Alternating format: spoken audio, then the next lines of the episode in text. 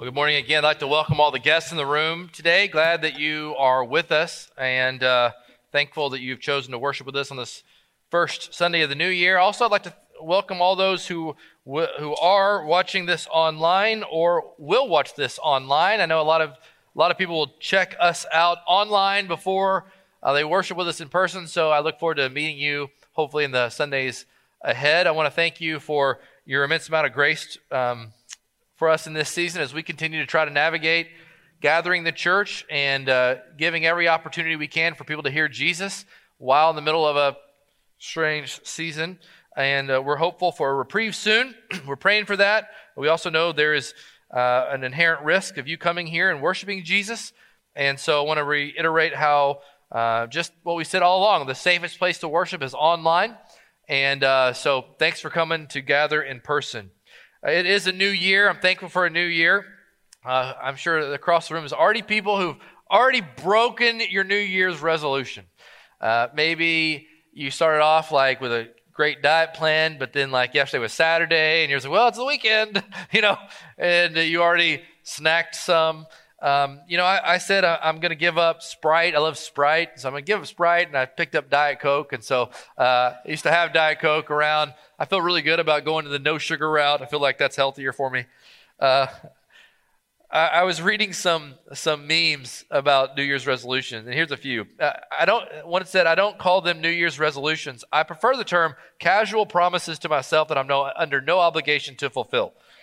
One said, My New Year's resolution is to stop hanging out with people who ask me about my New Year's re- resolutions. And then uh, one more said, My New Year's resolution is to stop lying to myself about making life ch- lifestyle changes. That's pretty honest.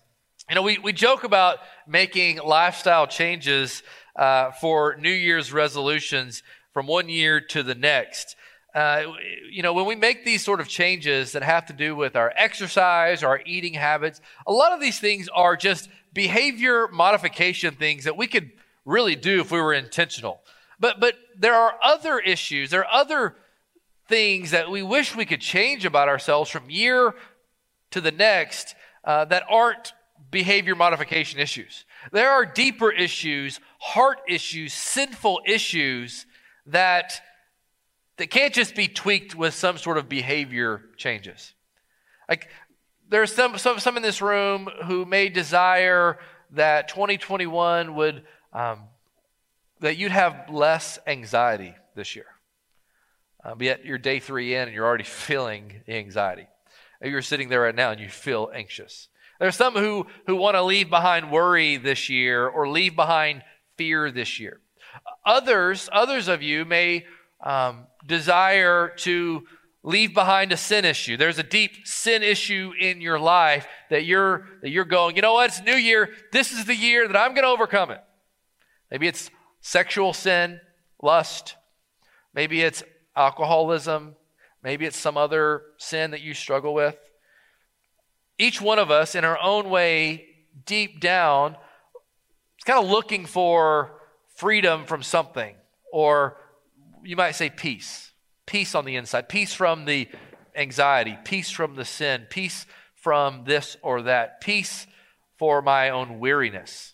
All of us deep down long for peace. A quick search on how to find peace will quickly turn up article upon article upon article. Um, four keys to inner peace, five simple ways to cultivate inner peace, 15 things you can do right now to bring inner peace. You know, as, as we begin this year, it's important for us to remind ourselves where to find true, lasting, eternal peace. That peace can't be found in any sort of behavior changes or in any sort of website article. It can only be found in the Lord. Turn with me to Proverbs chapter 3. Proverbs chapter 3 is where we're going to spend the next three weeks in a series I'm calling Better Than better than wise living for tempted people. Wise living for tempted people. I want us to see how God gives eternal peace to those who trust Him. Now, now, this is a good father writing to his son in Proverbs chapter 3. He's writing to his son, giving him wisdom and, and counsel. This, this is written for our benefit today. It's about us living in a good covenant relationship with our Father God. Now, Marcy and I got married uh, 15 and a half years ago. We just celebrated that back in July. When we got married, we covenanted together that it was going to be her and I. That I was going to love Marcy and she was going to love me. That I'm only going to live with Marcy and she's only going to live with me. Despite our sin issues, despite our background, despite our, our temperaments, we love each other and it's just us and there's no room for anyone else. This is a, a covenant that we've entered into. Now, God's people, Israel, shared a similar covenant with God. They entered into a covenant with God at Sinai in the Exodus. This covenant was a marriage like covenant that involved commitments on behalf of each party. Each party upheld their end of the bargain. This is the context in which Proverbs was written. And in Proverbs 3, we're going to read the first six verses. The odd verses give the obligation of the human partners, and the even verses give the obligation of the divine partner. The wise counsel of the father, in this case is Solomon writing to David, is followed by an incentive, a motivation. When I want my yard mowed, I tell my kids, I will pay you if you will mow the yard. It's a motivation, it's an incentive for mowing. This is what Proverbs 3 says, verses 1 through 6. Read it with me. Solomon writes under the inspiration of the Holy Spirit. If you don't have a Bible, you need a Bible. If you're visiting here, you need a Bible, you let us know. We'll get you a Bible. Bibles are important. We open them, we carry them in, we read from them. Here's what it says My son, do not forget my teaching, but let your heart keep my commandments. For length of days and years of life and peace they will add to you.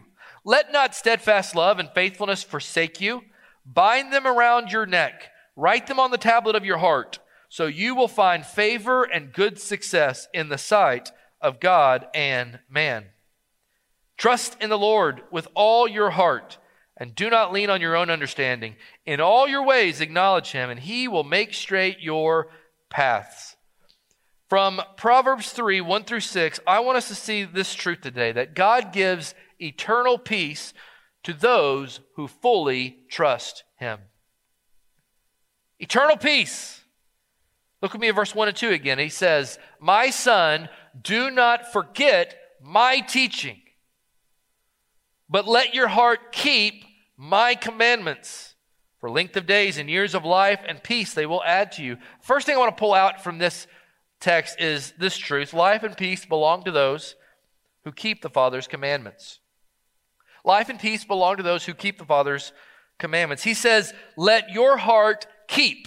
That word keep means to guard, to maintain. There is a keeping, a guarding, a maintaining of the truth, the commands of the Father. That the Father's commands are more important than the Son's thinking. That the, the way of the Father is there to give the Son a, um, a careful way of living. If you listen to this, then you will prevent this. Let your heart keep. Notice it says the word heart there. This is the first time the Father talks about the heart. We'll talk more about the heart. But he says, Let your heart keep my commandments.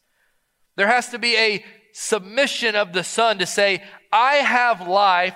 I want to live life. And the Father says, Don't live according to your ways. You need to keep my commandments. Let your heart keep my commandments. Rebellion is a word that we know too often. Children rebel, Christians rebel, non Christians rebel. Rebellion is saying, I want it my way. The father says, Don't rebel, son. So there has to be this willing submission on behalf of the son. The son has to give up his way of thinking and his way of living to submit to this life under his dad's commands, under his father's commands. Now we bring this home to us today. We recognize that all of us are born sinners, born with this selfishness in our hearts, born with hearts bent on ourselves, our way of thinking, our way of living, our way of doing things, often becoming set in our ways, becoming controlling of our lives and controlling of our destinations, and quite honestly, comfortable with the sin that we allow into our lives. But the Father says to keep His commandments, to keep His law, to keep His word over ours. What's the result of that? What's the result of those who submit their lives and their way of thinking to God's command and God's word? He says in verse 2 For length of days and years of life and peace they will add to you. So God gives peace to those who keep his commands. God gives peace to those who submit to him and don't rebel. God gives peace to those who honor him and follow him. That word peace is shalom. Beautiful word, peace. This may sound prosperity ish to you. Well, while the Proverbs aren't magic formulas or prosperity rules, they do hold promise and blessing for those who keep them. For instance, uh, we have six kids, talk, talk, about that often. Our home, uh, we have house rules, and uh, I set the rules. Marcy and I uphold the rules. And so our kids know, like, if you obey the rules in our home, it will go well for you for length of days and years of life and peace you shall have. But if you disobey the rules, then pain and turmoil will plague you until you make things right.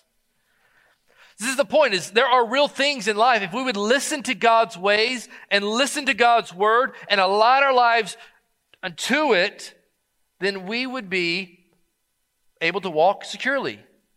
But if we rebel, there are all sorts of issues and sin that we find ourselves in. We, we all have broken God's command, and we've all felt the effects of brokenness in our lives. All kinds of sin can ruin our life, can ruin relationships, and some sins can even end your life. We all know people, we watch them spiral out of control and train wreck their life because of sin, because of rebellion, because they just wouldn't listen, because they wanted it their way. Good father says, Let your heart keep my commands.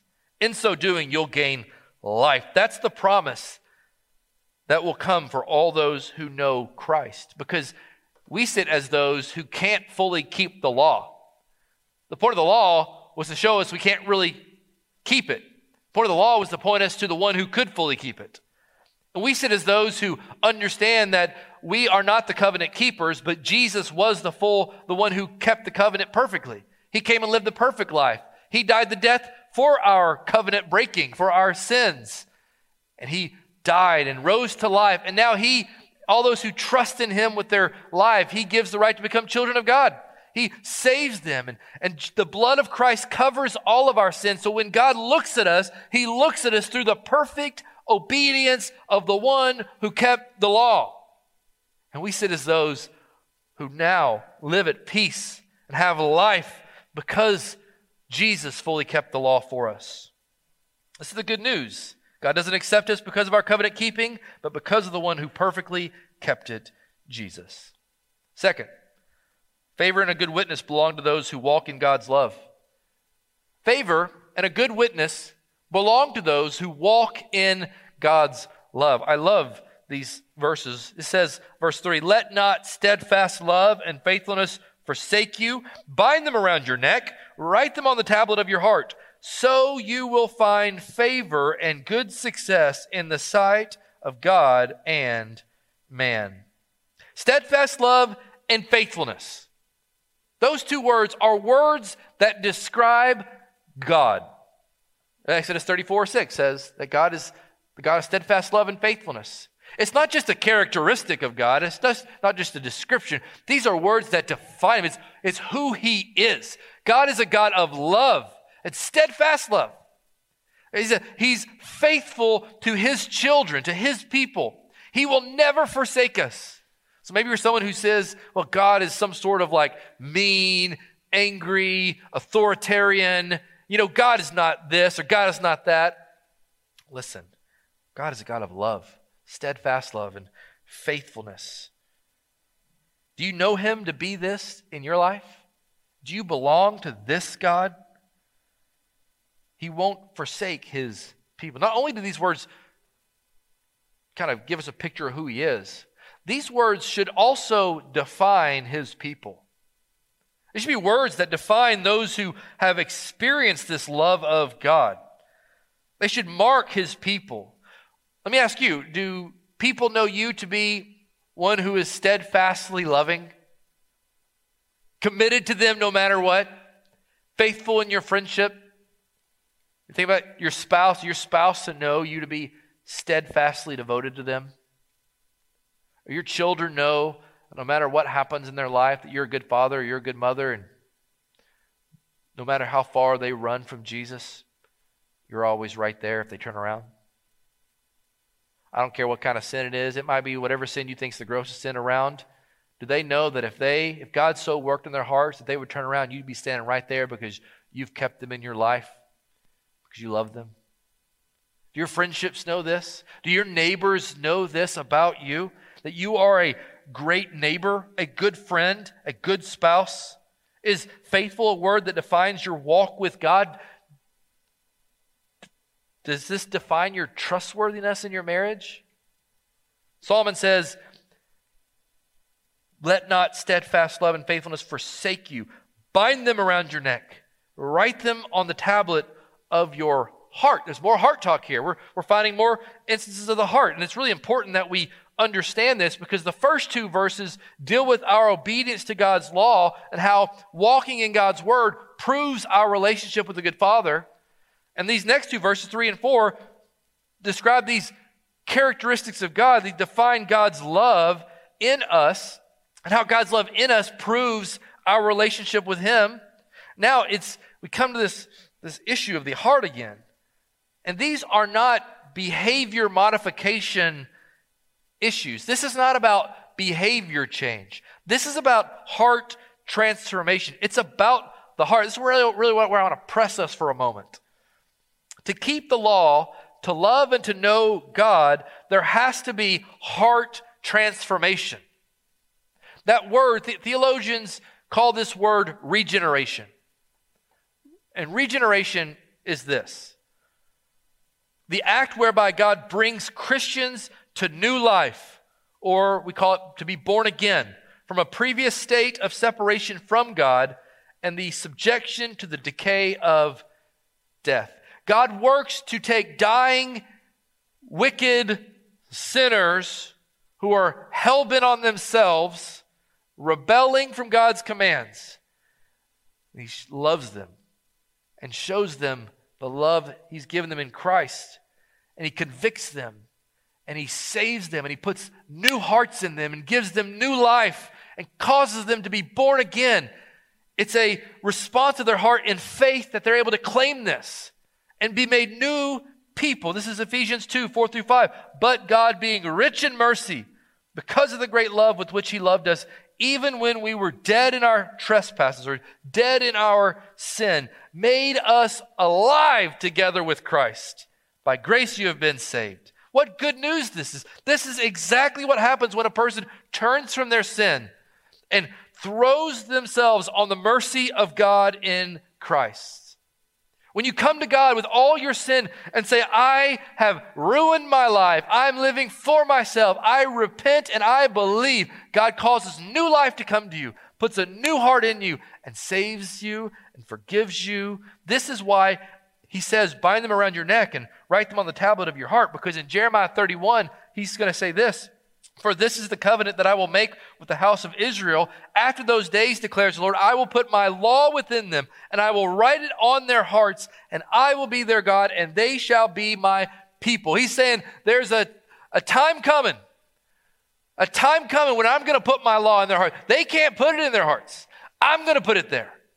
And he sends Jesus to live the perfect life, to die the death we deserve, to be buried, to raise to life. And Jesus comes and he pours out his spirit on all those who believe. And when you give your life to Christ, God puts his spirit in you and writes his law in your heart and causes us to be born again and calls us to live for him. You see, when we believe upon Jesus, he revives us and causes us to walk in his ways puts that desire in us. Now we're called to go with the Lord in our hearts, loving the way God loves, forgiving the way God loves, sharing the gospel with other people because we too heard the gospel and had the opportunity to be saved. This is how it goes forward. We share out of the overflow of our hearts for what God has done for us. And then, when you have God's Spirit in you, when you are concerned with His ways, when you walk that way, when you live for Him, then you will find favor and good success in the sight of God and man. God desires for His people to walk in His ways, just like the Father desires for His Son to walk in His. What father doesn't want their children to walk the way they taught them to walk? It's what we want. And in so doing, we bring glory to God, favor with God, and good success with others because others look at us and go, Why are you so different? Why does your marriage look different? Why don't you do sex this way? Why don't you do that? Why don't, you know, why aren't you a bitter person? Why are you so like, who cares about what the Lord does? Or, you know what, I'm being wise with my money. Why don't you just do this? Because we are salt of the earth and it makes us distinct and we stand out. And the Bible says when you stand out, people look at you and they think something is different. And in that way, you gain favor and you gain an opportunity. And you need to be ready to give them the reason you are distinct and different. What good news we have. And number three, faithfulness belongs to those who know and trust the Lord. Faithfulness belongs to those who know and trust the Lord. Proverbs 5 and 6, this is the crux of this whole proverb. Uh, these two verses are the most famous verses in Proverbs 3. They're some of my very favorite verses in all of Scripture. Solomon writes this Trust in the Lord with all your heart, with all your heart, and do not lean on your own understanding. In all your ways, acknowledge him, and he will make straight your paths. Beautiful words. Here's the question What are you trusting in? What are you trusting in? Where do you put your trust? You may say, Well, I don't trust anyone. Everyone's let me down. I, I, am old enough to know that you just don't trust anyone. My mom and dad were supposed to, I was supposed to trust them. I couldn't trust them. Trust anybody. I only trust myself. How many times have you disappointed yourself? How many times have you disappointed others? How many times have you disappointed the ones who love you the most? How many times have you disappointed? You know, some people live in this constant trap of disappointment. I only trust myself, but I continually to disappoint myself. But I can't trust anyone but me, but I'm still going to disappoint me. That is not peace, that is prison. It's prison. I can't control, I'm going to control everything I can control. You can't control anything. It's prison.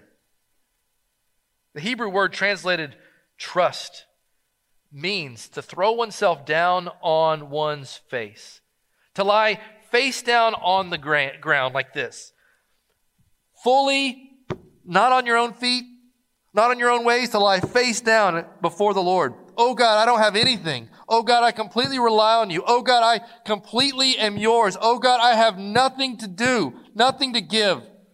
I fully trust. Done my push up for the day. He says, Trust the Lord with all your heart. This means wholeheartedly. Not half hearted devotion, not half hearted commitment, not half hearted obedience. Some of y'all spent 2020 being half heartedly devoted to Jesus. You want your spouse to be half heartedly devoted to you? You want your friend to be half hearted devoted to you? hey, listen, we're, we're good as long as you don't bring the drama into the friendship. Hey, I can handle our marriage as long as you don't go crazy on me hey, listen, I'm good to go, but when you start slowing me down in my success, we're going to have issues. No, no, I am. Hey, listen, you got a lot of sin issues, and, and I'm out of here if you keep that up. Wholehearted devotion. I love you no matter what. God says, I love you. We want all of our spouse and all of our friendship, and God wants all of us, all of you. He wants you. Every issue, every sin, every anxiety, every bitterness, every ounce of unforgiveness, every issue, every moment that happened to you when you were a kid that you can't stand to look into, everything about you, He wants. If you give it to Him, oh, the peace you will know. He says, Do not lean on your own understanding. That word is rely. Don't rely on your own self, but on God. Could you imagine the son hearing this?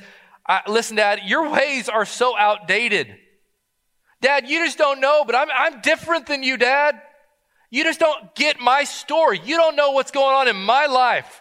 How am I supposed to submit to your ways and your plans? He says, reject your way of thinking, son. It's not enough just to agree with the Bible. You can't just agree with the Bible. We must obey it. It means when we're faced with biblical truth that hits us and shows our life to be something it's not, to show something in our life to be living in disobedience to God's word, we don't just ignore it and look the other way and say God's okay with that. No, we go, we are living outside the bounds of what God wants, and we must correct it, repent of it, get it right, so we might live in careful obedience and submission to God's word. When we're faced with biblical truth, what the Bible says about marriage, about sex before marriage. It might be comfortable for you, but it's not biblical. Living together before you're married. It might be best for your finances and might be most comfortable for your situation, but in love, you're living in sin and it's outside the bounds of what God calls us to. What the Bible says about same sex marriage, the Bible says about gender issues, what the Bible says about money and finances. Uh, I don't, you know, I, I give to the church when I can. That's not what the Bible says to do. You can get down to verse verses uh, 9 and 10 here next week, and you're going to see what the Bible actually says. And you got to go, do I believe the Bible or am I going to listen to my way If this is comfortable for me? Well, this is some, these are some serious issues. Do you believe God's word and what it says and will you obey it or will you just agree with it, nod a little bit and look the other way? One of those reveals which path you're actually on. And this is what the Father is saying Son, listen to me, son. In all your ways, acknowledge Him. That word acknowledge means to know God, to know His ways, to know what He expects, to know He is there, to know He is watching, to know He is with you, to know that He loves you. And the reason He's laying these things out is because He wants all of you, not just part of you. He wants all of you. In all your ways, acknowledge His presence with you, walking with you, leading you, and He will make straight your paths. What a beautiful what a beautiful word. You want to have straight paths. You want to know you're walking in God's will and God's way. Simply trust in Him with all that you are. Listen and love His word. Live by it. And you can rest assured that you are walking confidently in God's paths. He'll make it straight. Notice the faith this takes. If you trust in the Lord with all your heart, He will make your path straight. But where am I going? I don't know. God knows though. Just walk with Him. But what if He calls me? I don't know. Just walk with Him and see what happens. But I mean, what if he puts someone in front of me that I don't know what to do? Who cares? Just walk with him and see what he does. It's faith. It's, I trust you, God, with my life. I can't see what you're doing or where you're sending me, but I am committed and I am going, no matter what. And these aren't prosperity. I want you to hear me here. The way in which we truly know God is through salvation, where God brings us back into fellowship with Him. He puts His Spirit in us and He leads us down these straight paths. And in this way, we can know that we will be faithful throughout our days. And now we might not see the earthly blessings, we may not see length of days and, and years of life. Well, what happens if I die at 45? Yeah, but if you're in Christ, you'll wake up in eternity in, in heaven and you will see length of days and years of life, won't you? Well, what if I die at, at whatever, 55? Well, the favor of God and the su- success of others are with you because you wake up in eternity and you can rest assured that you walked God's paths for your life. Because we know that death on earth is not the end. We awake in, in eternity to come. in heaven, ultimately, a city on earth. And we praise the Lord for these things. Listen, here's the thing I want to make sure I leave you with today. Your life this year, when I say your life, all of you, who you are, all of your stuff, all of your issues, all of your desires, all of whatever it is, whatever your struggles are, your anxiety, your lust, fill in the blank, these things will be no different than last year if you don't lay it all down in full reliance on Jesus. They'll be no different. You'll just carry them on, keep waking up with the same stuff, with the same fears, with the same issues, if you don't lay them down. You'll never have the peace God desires as long as you cling to your control and your issues and your desires your ways. And here's how you can change 2021 lay your life down in full reliance on Jesus so that God might bring peace to your soul. Lay your whole life down. There are some brothers and sisters in here who you just talk to them and you're, you're like, how do you have such ease in this season? Well, because I know God, God rules my life. How do you not like worry about these things? God's in control. Peace. You meet a person who has peace and you're going, I want to be like that. You can be like that. Here's a, a few quick ways on how you can immediately today begin to work towards a deeper, more faithful walk with God. First, identify the areas of your life that you're not letting God have. What areas you're not letting God have? Is it a story that's written in your past that you hate? You don't want to look into? Is it a bitterness? Is it an unforgiveness? Is it a, a moment in your marriage that your spouse betrayed your trust and you just can't get over it? Let God redeem it.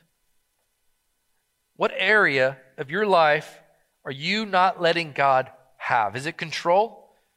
Because He allowed someone close to you to hurt you or to pass away or to do something else? Secondly, confess your sin in that. God, I, I own this. God, I own my sin right now. I own, I have control issues. God, I have anxiety issues. God, I, I continue to look at things I shouldn't look at. God, I continue to drink these things. I, it's an addiction. I don't know what to do. I know it's going to take work. I know it's going to take help. Confess your sin in that. Third, lay it all down in faith.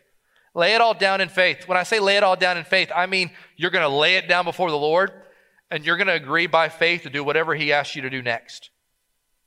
That's important. You can't just lay it down and get up and walk away. You got to do whatever comes next. That might be confess it.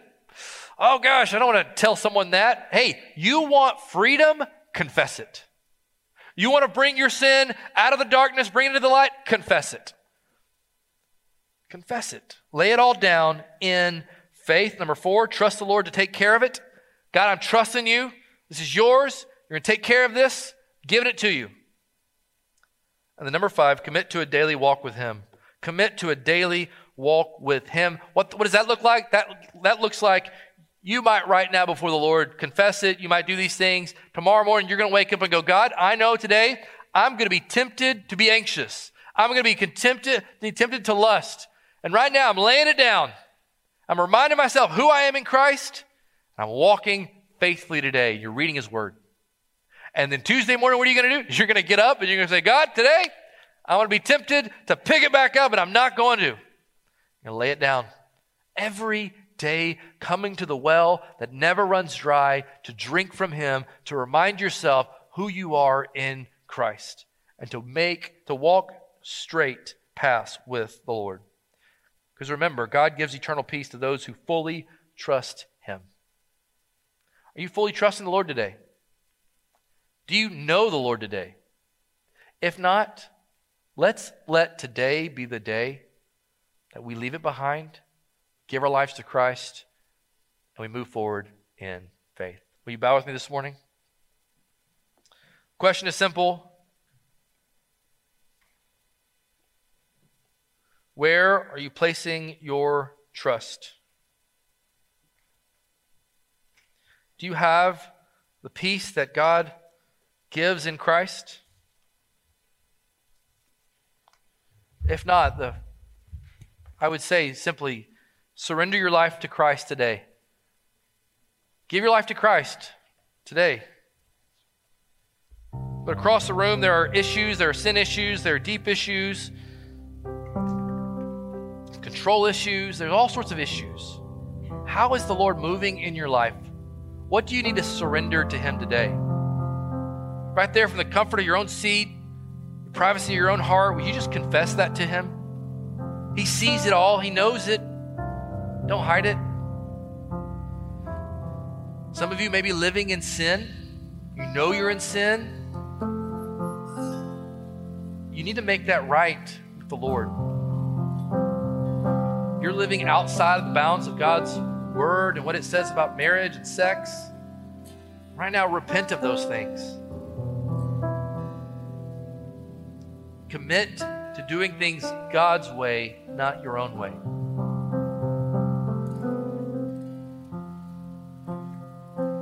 All across the room, I know there are struggles going on in our marriages and our homes. God sees it. Give it over to the Lord today. Commit to walk, to trust all your heart.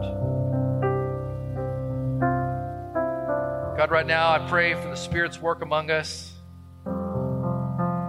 Pray you're stirring hearts to trust in you, through salvation, through confession, through commitment. God, I pray that you would do the work here. You would save and you would help us as we move into this year. Lord, give us freedom. Bring heart transformation through your word. We're grateful for your love and your faithfulness to us. In Jesus' name we pray. Amen.